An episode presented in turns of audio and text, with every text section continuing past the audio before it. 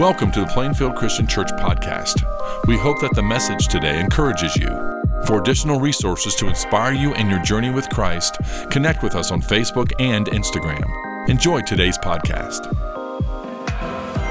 Good morning, church. If we haven't had the chance to meet yet, my name is Luke, and I get to serve as one of the ministers here. Uh, open your Bibles with me this morning to Mark chapter 15, is where we're going to be. And as we are turning there, have you heard the one about the time that Jesus and Satan got in an argument? Uh, Jesus and Satan just couldn't stop arguing back and forth about who had the better computer skills. And this just went on day after day after day until finally God the Father said, Hey, that's enough of this, you two. I'm just tired of all the bickering. We're going to settle this thing once and for all. I'm going to give you each an hour to demonstrate your computer skills. And then when the timer is up, I'm going to be the judge about who really is the best. So Jesus and Satan both said, Okay, God the Father starts his timer. They pulled out their keyboards and they just started typing away. I mean, they Google searched and they faxed documents and they imported images and they exported Word docs as PDFs and they color coordinated Excel spreadsheets and they made charts and graphs and genealogy reports. And Jesus and Satan, they performed every computer function known to mankind and even a few that were only known to them. And as they worked, Jesus, his fingers just flew with all the power of heaven. And as Satan worked, he was fast as Let's just say he was fast, okay? Um, but all of a sudden, though, with 10 minutes left on the timer, something happened. Lightning struck, and in heaven, the power went out, and their computer screens went blank. And Satan's sitting there and he's staring at his blank computer screen and he's furious and he's screaming every curse word known in the underworld. And Jesus is there and he's looking at his blank computer screen and he just waits patiently. But then, after nine minutes passed, one minute left on the timer, the power in heaven comes back on and Satan starts typing away and he's looking everywhere and he's saying, It's gone, it's gone. All my work that I spent an hour doing, it's all gone. Meanwhile, Jesus reboots his computer, clicks print, prints out all the files he'd worked on, turns them into God the Father. And Satan, he's furious about this. He says, What in the world? He must have cheated. How come all my work is gone? And Jesus now gets to turn it in and win the contest. And God the Father just shrugged and he said, Well, Jesus saves. Thanks for laughing, guys. I, that was, a, that was a, a pity laugh, but I'll take it, okay? Now, I will endorse neither the theology nor the comedic value of that joke this morning. Let's just make that really clear. But I do love the punchline because it's true, isn't it? Jesus saves. Now, now, I could ask you this morning, hey, how does Jesus save? And my guess is you might even respond with two other words. You might say, well, Jesus saves because Jesus died. We know that there's something about Jesus' death on the cross that leads this statement to be true Jesus saves. We're going to be in Mark chapter 15 today, and we're going to be in the text where we're going to read about the crucifixion and the death of Jesus. And to be honest, as I was approaching this and working on this sermon, like, this is heavy. This is a big deal. This is the pinnacle moment of all in, of human history. How do we approach this and do the text justice? And there's a number of ways that we could walk through Mark chapter 15 today. Uh, we could walk through Mark chapter 15 and we could take the angle of describing what the process of ancient crucifixion was like the bloody, gut wrenching violence of being crucified. And man, if you want to be humbled by what your Savior has done for you, you should go back and watch again Mel Gibson's Passion of the Christ if it's been a while. It's pretty accurate. That's what Jesus endured on your behalf. And yet, as you'll see, Mark doesn't really get into any of those gory details today, and so neither will we. There's another angle we could take. We could walk through Mark chapter 15 and we could ask the question, how? Like, how is it that the death of some peasant carpenter on a Roman method of execution 2,000 years ago saves us for all eternity today? How does that work? How does the cross save us. And, and we could talk about Jesus being our high priest, and we could talk about Jesus being our sacrifice, and we could talk about Jesus being our victorious conqueror, and we could talk about Jesus being both just and justifier, and we could talk about Jesus being the second Adam, and Jesus being our ransom, and Jesus being the one who absorbs the wrath of God the Father on our behalf. We could talk about Jesus being the one who conquers sin and death and the powers of evil through his death on the cross. All of those things are true, and yet, Mark makes no effort here in chapter 15 to tell us how Jesus' death saves us. If you want to know more about that, you can read the rest of the New Testament. The letters talk a whole lot about that. But Mark, instead, today, here in chapter 15, I think he's just a little more interested in having us just kind of soak in the story itself and let that do the work. And so we're going to do that today. We're going to read a pretty long chunk of text. We're going to read Mark chapters 15, verses 1 through 39 together. We'll do our normal deal. I'll read out loud the words in white. I'd ask you to join me in reading out loud the words in yellow, and we'll stop and start a little bit along the way, so bear with me. But center your heart, because this is the story of how you have been saved. Mark writes this Very early in the morning, the chief priests, with the elders, the teachers of the law, and the whole Sanhedrin, made their plans. So they bound Jesus, led him away, and handed him over to Pilate. Are you the king of the Jews? asked Pilate. Pause right there here for just a second. This is the climactic question of the Gospel of Mark. As you know, Mark's first half that we walk through, chapters 1 through 8, the whole goal is to prove to you that Jesus is the Christ, that he's the one true king. And then the second half of Mark's Gospel, chapters 9 through 16, the point is to prove to you that the Christ is headed for a cross, that, that the king is actually going to be crucified. And yet, up until this point, like Jesus hasn't just come out and said, Hey, everybody, I'm the one true king, I'm the Messiah, do you want to follow me? It's been a lot more subtle than that. Mark has been hinting at it all along. He's been saying, oh, look, Jesus fulfills prophecy. And oh, look, Jesus' disciples are starting to think he might be someone special. And, and, and oh, look, the demons are recognizing who Jesus is. And look, Jesus has power over disease, and he has power over nature, and he has power over sickness, and he has power over demons, and he has power over death. Could it be who? Who could he be? And now here we are at the climactic question Are you the king of the Jews? Are you the Messiah?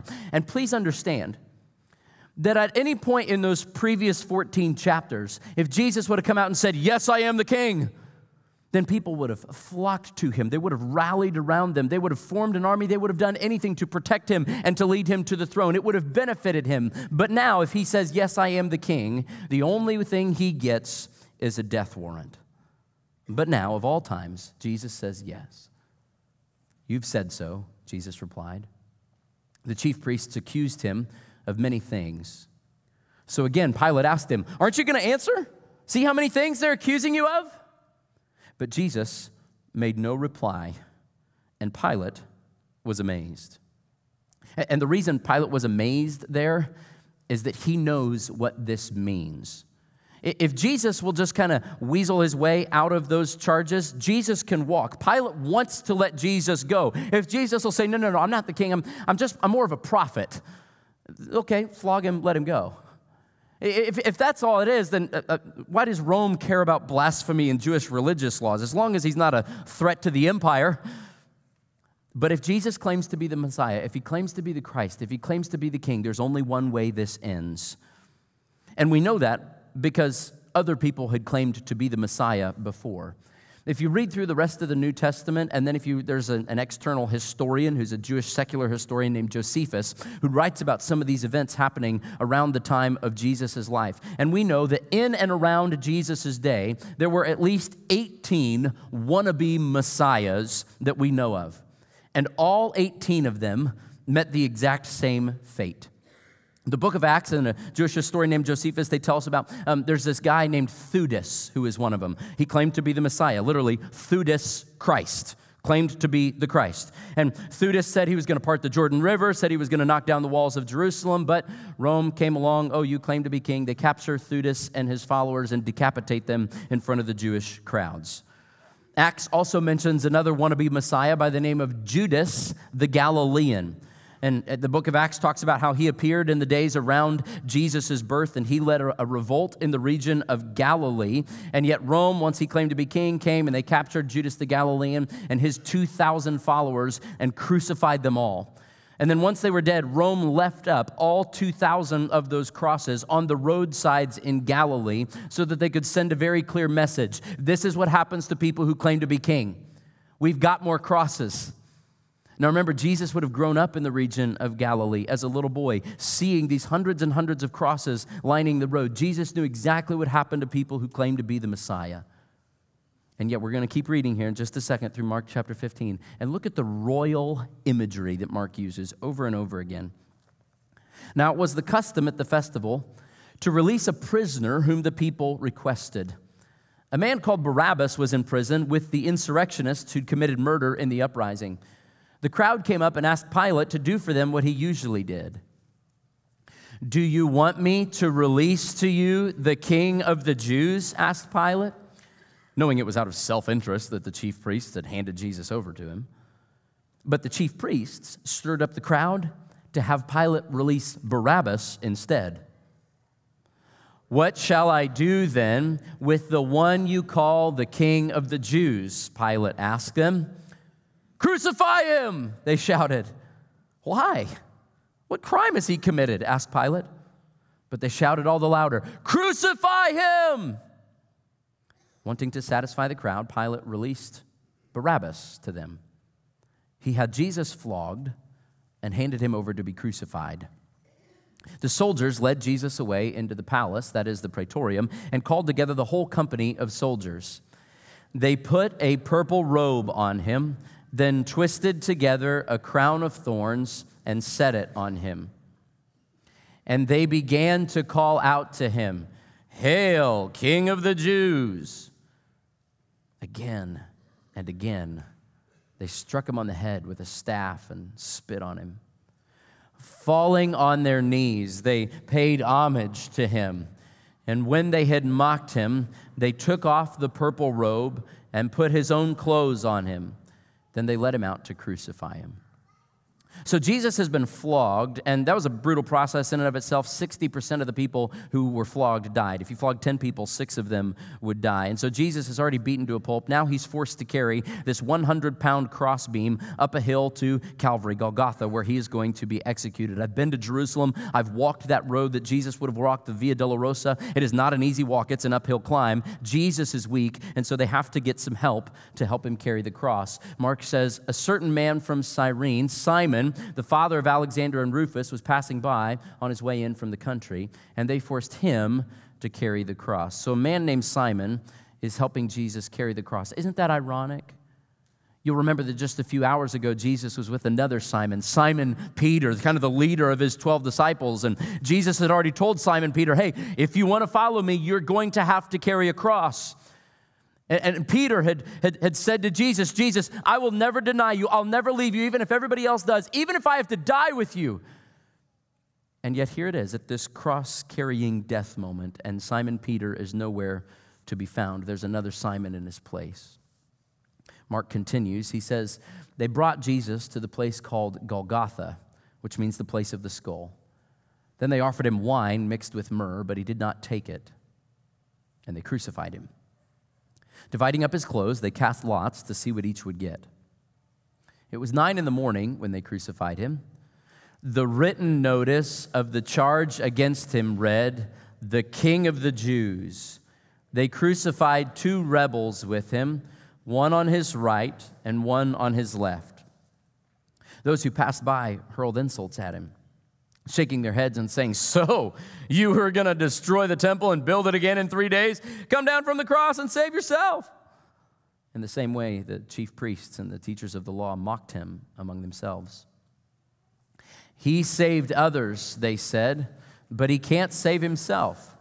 Let this Messiah, this King of Israel, come down now from the cross that we may see and believe. Those crucified with him also heaped insults on him. At noon, darkness came over the whole land until three in the afternoon. And at three in the afternoon, Jesus cried out in a loud voice, Eloi, Eloi, lama sabachthani, which means, My God, my God, why have you forsaken me? When some of those standing near heard this, they said, Listen, he's calling Elijah. Someone ran and filled a sponge with wine vinegar, put it on a staff, and offered it to Jesus to drink. Now, hey, leave him alone. Let's, let's see if Elijah comes to take him down, he said.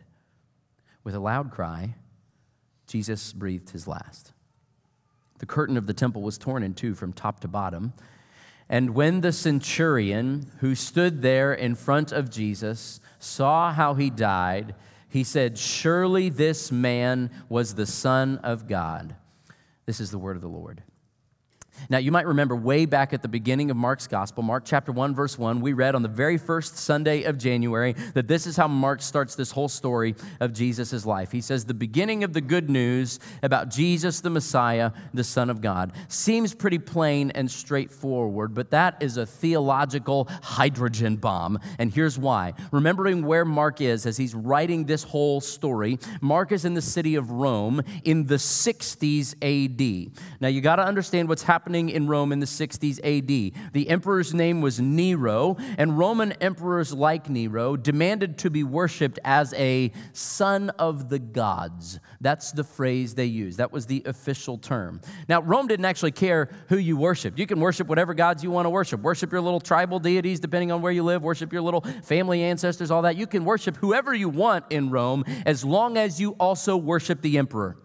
This practice of worshiping the emperor as a son of God was what held the entire empire together. So if you denied that the emperor was a son of God, well, that was rebellion, that was treason. And so Mark here steps onto this scene in Rome in the 60s AD. And in the 60s AD in Rome, Nero is literally going insane. He has burned down a third of the city of Rome, and he blamed the fire on the Christians and used that as an excuse to start killing the Christians. He would dip Christians in oil and put them on stakes and light them on fire to provide light for his gardens at night. And there's earthquakes that are wreaking havoc across the Roman Empire. The Roman army has just been sent across the Mediterranean Sea to Jerusalem and to, squ- to squash an uprising. And the year after that, they'll end up burning the city and knocking down the temple. Nero himself will commit suicide. And the year after he commits suicide, four emperors will each hold the throne over the course of one year. You want to talk about political chaos? Four emperors jockeying for position, trying to see who's really in charge. And each one of those emperors emperors would claim that they are the real new beginning, that they are really the one bringing good news, that they are the one who is the true Son of God.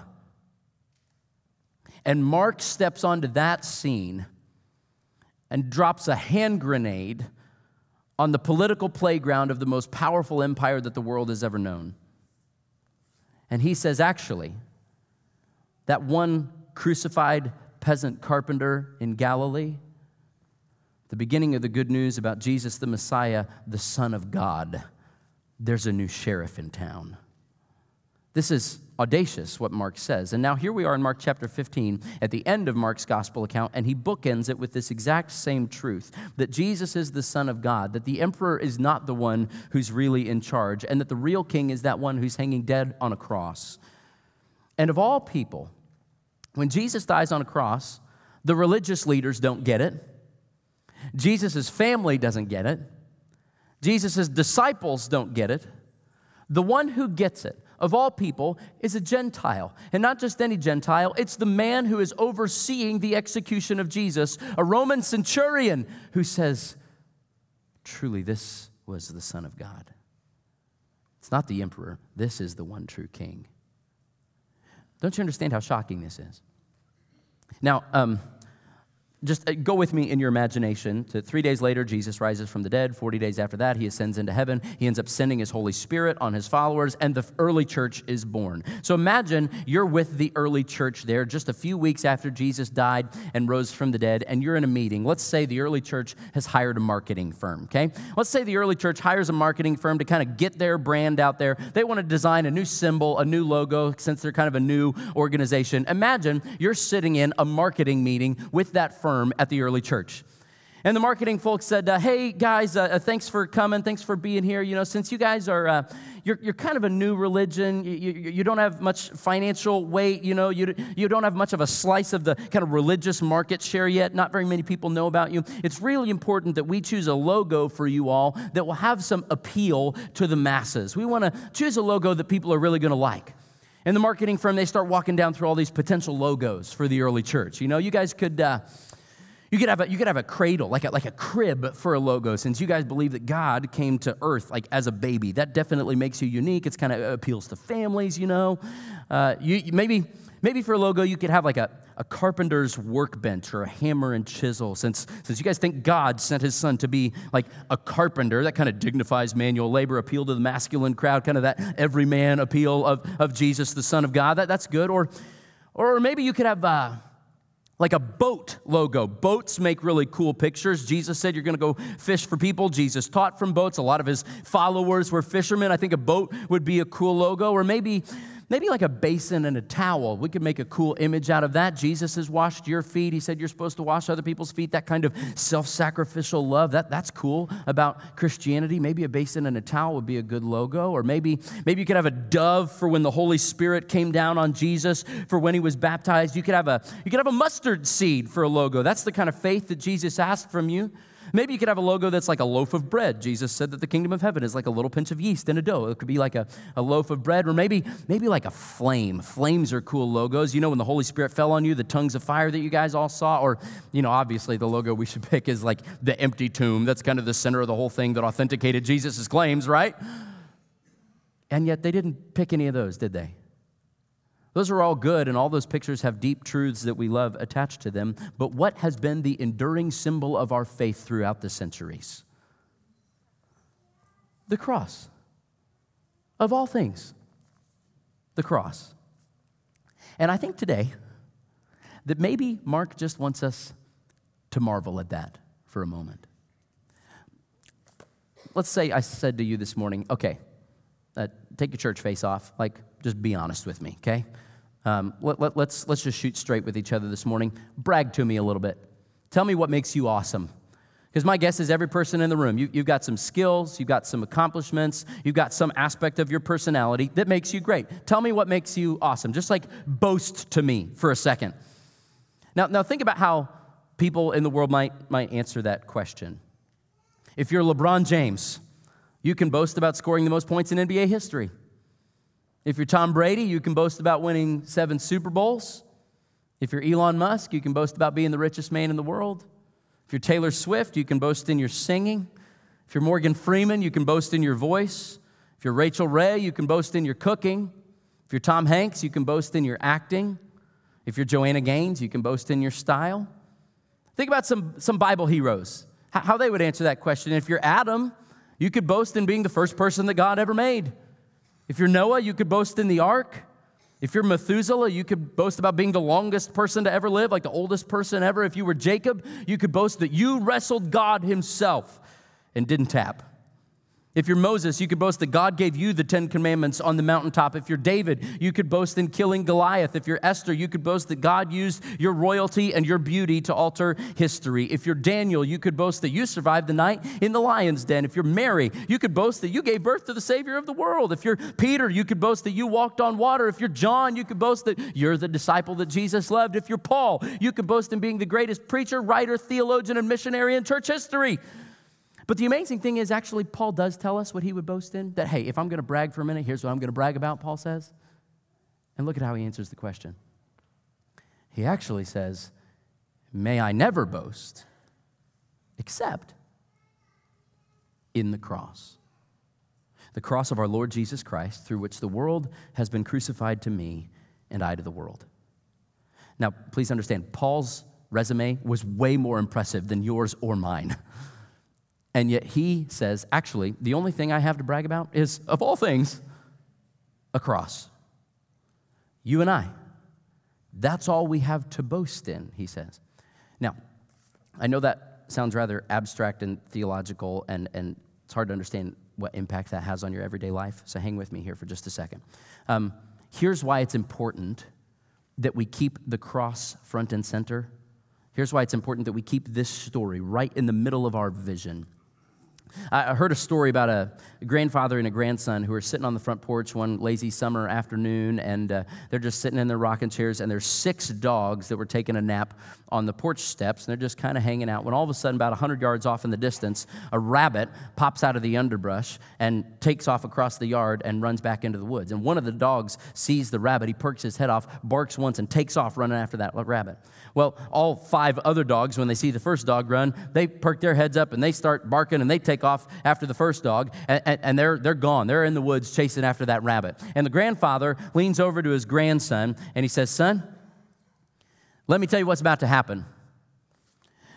In a few minutes, five of those dogs are going to come back, one by one, panting, tongues out, wagging, tired, and they're going to lay back down and they're going to keep taking a nap on the porch step.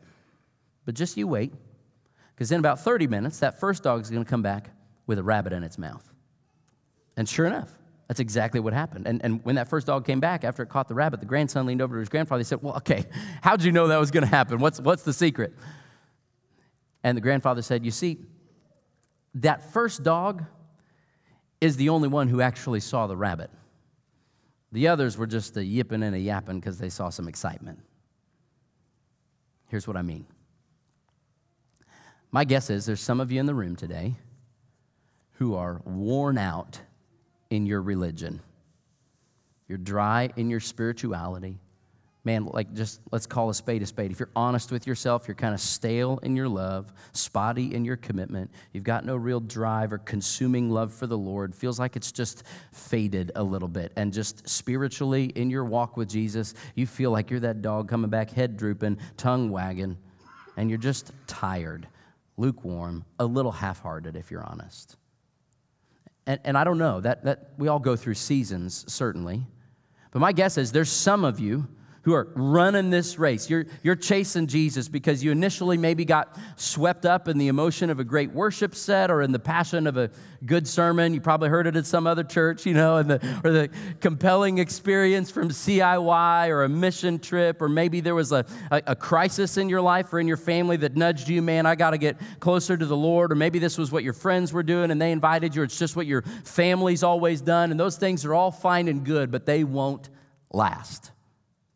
And eventually, you'll end up walking back with your head drooping, exhausted. And I'm here to tell you that you will only have the strength to run this race all the way through to the finish line if you actually keep your eyes on the cross of Jesus Christ and what he's done for you. That's it. So, let's go back to the text here for just a minute. And let's keep the cross right in front of us. And it's actually easier than you think because I don't know if you noticed it, but you actually make a cameo in this story. Did you see yourself in Mark chapter 15? I saw you right here in verse 7, where Mark says, A man called Barabbas was in prison with the insurrectionists who committed murder in the uprising. So, Barabbas is this man who's in prison, and Pilate wants to let Jesus go. And so, Pilate brings out Barabbas and he brings out Jesus, and he asks the crowd, Which one do you want me to give to you? And they said, Give us Barabbas and they take Jesus off to crucify him. You, you might be familiar with that story, but I, I think it's interesting that Mark uses details really sparingly in this story. There's a lot of people's names that he does not tell us, but he does tell us Barabbas's name. I wonder why. Now, I'm just speculating here, but maybe, just maybe, I wonder if Mark wants us to see ourselves in Barabbas. There's a clue in the grammar. If you break this word in half right here, you might be familiar that, that in Hebrew, uh, the, the, the phrase bar was a part of a Hebrew name and it meant son of. So my official name in Hebrew, if I was an ancient Jew, would be Luke bar Matthew. Luke, son of Matthew. That would be my name. So bar just means son of. And then if you take Abbas, Abba, you'll recognize that word in there. Abba is kind of an affectionate Hebrew term for dad. And so Barabbas means son of the dad, just means son of the father. It's kind of a generic name. I wonder if you and I are supposed to see ourselves in that name, son of the father, daughter of the father. And did you notice the irony that we have the guilty, condemned, petulant Barabbas, son of the father, and the innocent, pure, spotless son of God the Father? And the guilty son of the father goes free, while the innocent son of the father takes his place on the cross. Now, here's the thing about Barabbas Barabbas was not just like a shoplifter, he wasn't like a petty thief breaking into people's homes. He was an insurrectionist. He was a rebel. He was a man who had worked to overthrow Rome by force. He wanted to make Israel great again and do it by being his own king. And so Pilate holds up before the people Barabbas and Jesus, and he says, Which one do you want? Do you want the way of violence? Do you want the way of force, where you get to be your own king and bring your own kingdom the way you want to do it, exactly when you want to do it? Or do you want this way of weakness and surrender and self sacrifice? And this is the choice that you and I have been offered time and time again, isn't it? Which one do you want? Do you want your kingdom? You want to be the boss? Or do you want him? And time and time again, you and I have said, Oh, give us Barabbas. We'll, we'll take that. My, my kingdom come, my will be done as I want. Thank you very much. So, Barabbas, that's me. That's, that's you. We were the ones standing there worthy of death. We were the ones who were guilty. We were the ones who had done wrong and rebelled against the king, and we knew it, and we did it anyway. We were the ones deserving of the chains. We were the ones deserving of the whip. We were the ones deserving of the cross. That's my cross. And Barabbas, when he gets set free, like shockingly, the reaction that we want to see, what we hope is that Mark would tell us that now Barabbas would bow his knee and he would look to Jesus, who's wearing his chains and being hung on his cross, and say, Thank you, sir, you have taken my place. I will now spend the rest of my life serving and worshiping you, my Christ. But we don't see that, do we? I mean, best we can tell, Barabbas just goes on with his life, thinking it's the people who set him free blissfully unaware that it was the love of the beaten up, bloodied King of heaven in his chains hanging on his Christ, cross that had liberated him. But you and I, we have a different chance today. You have a chance today, Barabbas, to see what your King has done for you and to let that love compel you and change you from the inside out. Because the truth of the cross is that God knows your whole story. Man, if you think you're fooling him, you're not. He knows every dumb thing you've ever done, every dumb thing you're ever going to do. He every knows every moment that you're far too embarrassed to ever be honest about. He knows every skeleton in your closet. He knows every instance of sin and dishonesty. He knows the darkness of your past and he knows the weakness of your present. He knows your shallow faith and your feeble prayer life and your half hearted love and your inconsistent discipleship. And in the middle of all that, he looks you in the eyes and he says, I love you. I dare you to trust that I actually love you. Because why would Jesus take Barabbas' place? Because he loves Barabbas and he made Barabbas and he died for Barabbas. You see, Jesus doesn't feel about you the way that you feel about you. God isn't fussy like we are.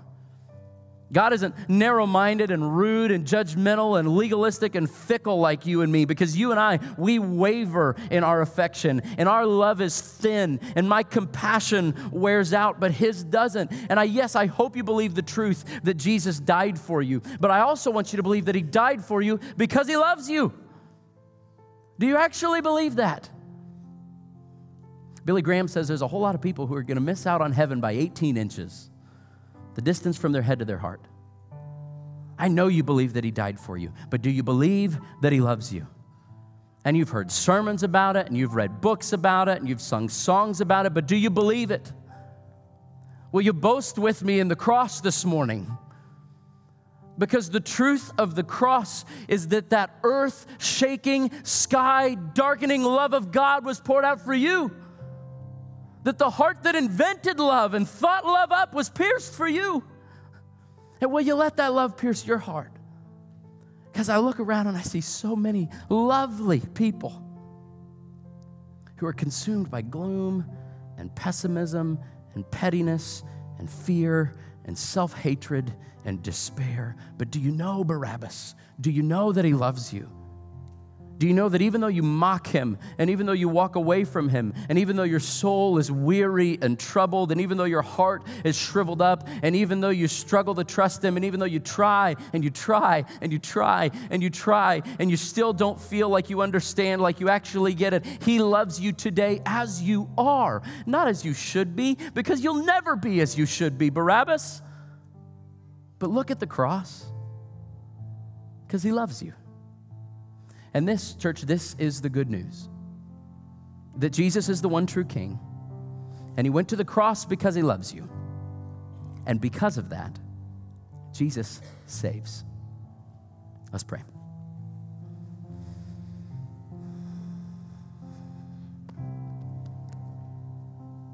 Behold, what manner of love is this, our God, that we should be called your children, but that is what we are. And we struggle to believe it, Lord. And we search for love in all kinds of places that rob us of the joy and the satisfaction and the peace that our hearts crave. And we have wandered time and time again. And we have walked away. As you took our place on our cross, we have walked away and thought we earned our own freedom. And so, Father, in our weakness and in our doubt and in our questions and in our joy, we echo the prayers of your servant to say that we ask that you would give us the power, together with all God's people, to know how wide and long and high and deep is the love of Christ, and to know this love that surpasses knowledge, so that we would be filled with all the fullness of God. This is our prayer. We love you, King Jesus. You're worthy of everything we have to give. And it's in your name that all God's people said, Thank you for listening to the podcast today. It's our desire for you to grow in your understanding of Christ's love as you partner with us in our mission to love all people to new life in Christ. If you have any questions about our church or would like to plan a visit with us, go to plainfieldchristian.com. If you would like to receive our podcast every week, we encourage you to subscribe to the Plainfield Christian Church podcast on whatever podcasting platform you prefer. Have a great week.